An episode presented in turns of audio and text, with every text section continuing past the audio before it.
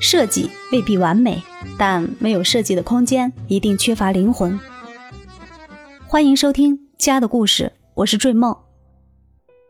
二零二二年春节开始呢，全国多地疫情此起彼伏，大家只好被迫开启家里蹲模式。看似很是摆烂的宅家生活，实际上家的负荷正在日益加重。家被我们赋予了更多的功能和期待。就按功能空间来看，大家是不是也会有下面这些刻不容缓的想要去解决的问题呢？来听听我的朋友们他们在烦恼什么。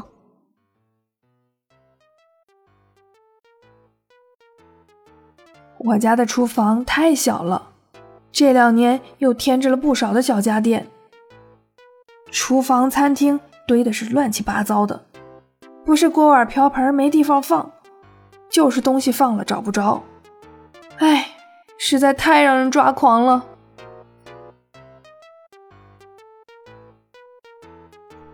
老公，你说家里连一个能铺瑜伽垫的地儿都没有，这怎么健身啊？唉，阳台挂满了衣服，想像邻居那样摊着晒晒太阳都不行。晾衣服的问题，还有其他办法吗？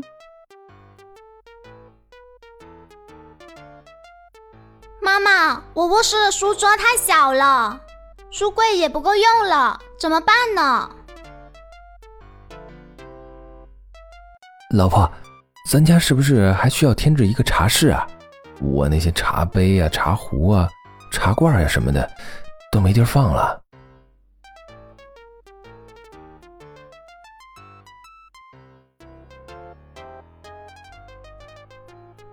什么？居家办公？天哪！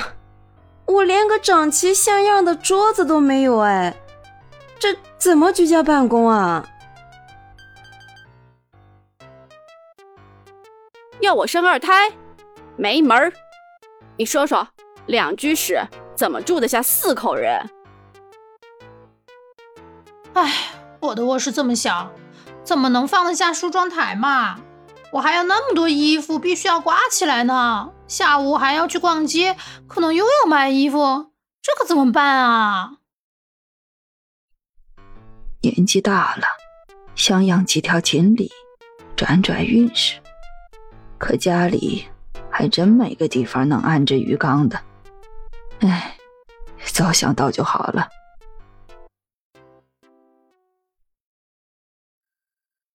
啊。疫情后的世界，让很多虚无的、缥缈的，之前我们所追求的那些闪闪发光的想象，好像迅速在回归现实，回归家庭，回归到最简单的陪伴，回归到最基础的一日三餐，好好吃饭，好好生活。一时间，这句话好像成为所有人的口头禅。家呢？满足了我们对生活的诸多要求，还承载了方方面面的实际功能，更要给予我们放松的、温暖的、真真切切的一种归属感。家对我们太重要了，怎么可以被忽略呢？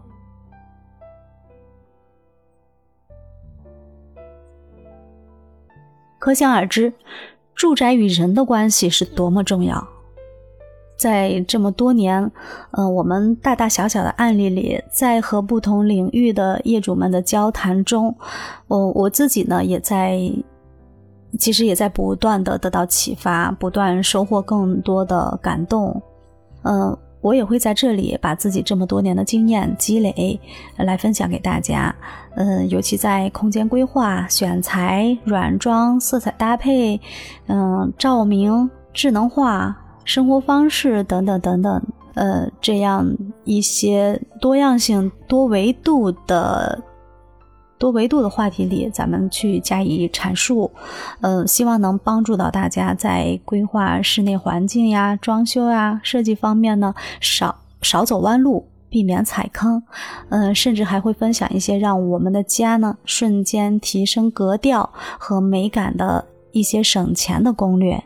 啊，这个应该是大家特别感兴趣的哈。怎么样让我们的家呢少花钱、有效果啊，然后还能让自己的这个情绪被照顾到？啊，就是我们设计师经常所说的情绪空间，它是为人来服务的，所以这个空间里会寄托我们的很多情感啊，包括它，包括大家现在经常提到的什么治愈系呀，就是包括从它的夜色彩，呃，包括它的照明的设置里面，嗯，都会都会实实在在的会取得这样的一个效果啊。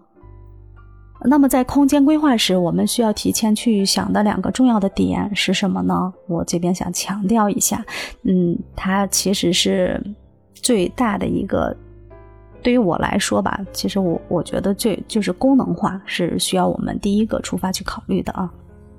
第一点，让我们家里每个空间都尽可能的做到功能最大化、合理化，尤其目前。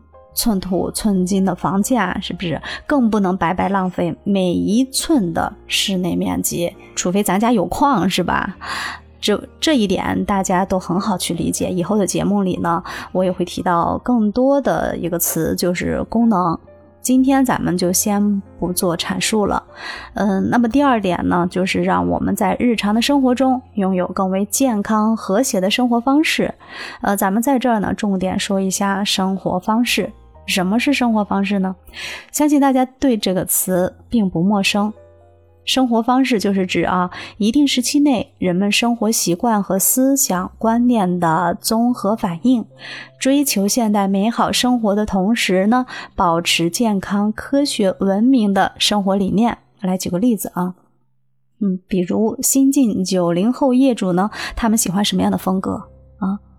我我不知道我音频那边的你喜欢什么样，但是以我这边接触到的一些案例，接触到的一些业主呢，九零后这样一个群体啊，嗯，他们跟我说到的都不是黑白灰了，是一种很暗黑的风格。因为这种风格呢，我也考虑了他们从心理上是是一个什么样的一个诉求啊。这个暗黑风呢，不仅满足了他们想要安全感的一个心理的需求，又能满足年轻人对潮流和时尚的敏锐捕捉。哎，看上去是挺酷酷的啊，嗯，但是他们就觉得我被黑色包裹起来，或者有一些嗯饱和度特别高的色彩，这样对我形成一种这样的冲击，呃，和色彩的一种互补，这种感觉呢，就是特别的有安全感。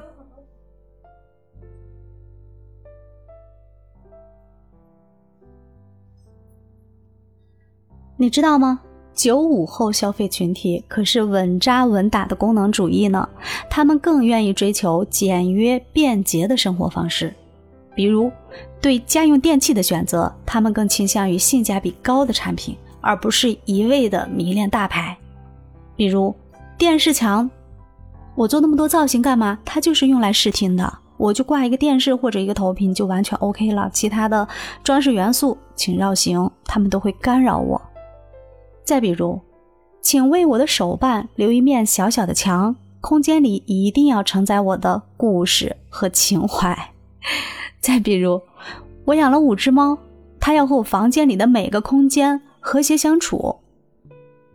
再比如，哦，我的阳台就是为了休闲的，请不要在那里晒衣服，不要给我设置什么晾衣架呀这些，去遮挡我的视线和和光的普照。也这些需求，它都是实实在在年轻群体，嗯，大家都很关注的一些点啊，需要有一定的代表性啊。我能想到的就就来说一下，来做个做个例子。而这些生活方面的基本诉求，是和居住者内心的感受息息相关的。所以宅在家里，呃，我们如果能得到真正的内心释放，享受每个空间带来的治愈感。这不正是我们所追求的吗？我们的家除了能满足大家的一些呃日常的饮食起居，然后就是一种我们精神的释放，然后得到家人的理解，包括整个空间的一种包容感。以上这两个例子，一个是围绕空间功能，一个是围绕生活方式。如果这两点都能提前考虑充分并有效落地。那这样的家居、这样的住宅，是不是我们心目中最美好的、最完美的生活环境呢？